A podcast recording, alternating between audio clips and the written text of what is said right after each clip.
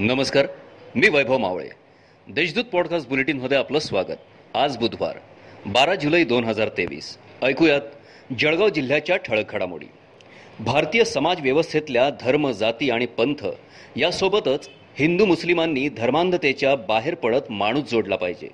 या माणूस जोडण्यातून हा देश एकसंध अखंडित राहून जगाला दिशा देण्याचे काम करू शकतो.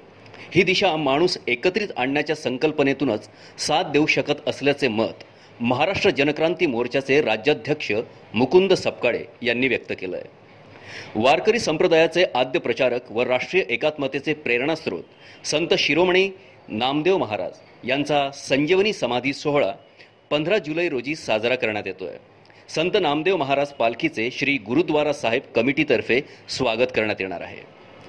राज्यात मान्सूनचे आगमन झाले असले तरी जळगाव जिल्ह्यात अद्यापही दमदार पाऊस झालेला नसल्याने नद्या नाल्यांना पूर आलेला नाही. परिणामत जिल्ह्यातील पाणी टंचाई अद्यापही मिटलेली नाही. पाणी टंचाई निवारण्यासाठी सत्याहत्तर गावांमध्ये ब्याऐंशी विहिरी अधिग्रहित करण्यात आल्या आहेत.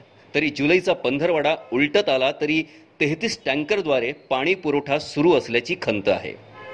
शहरातील सुप्रीम कॉलनी परिसरात धार्मिक स्थळाच्या बांधकामावरून दोन गटात तुफान दगडफेक झाल्याची घटना रविवार नऊ जुलै रोजी दुपारी घडली होती.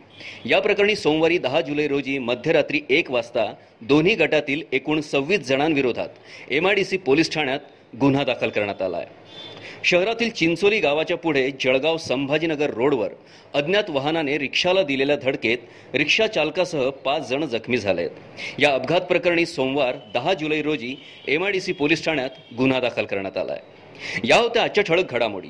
आता वेळ झाली येथेच थांबण्याची. भेटूया पुढील पॉडकास्ट बुलेटिन प्रसारणात. तोपर्यंत संक्षिप्त बातम्या आणि ताज्या घडामोडींसाठी देशदूत डॉट कॉम या संकेतस्थळाला भेट द्या. धन्यवाद.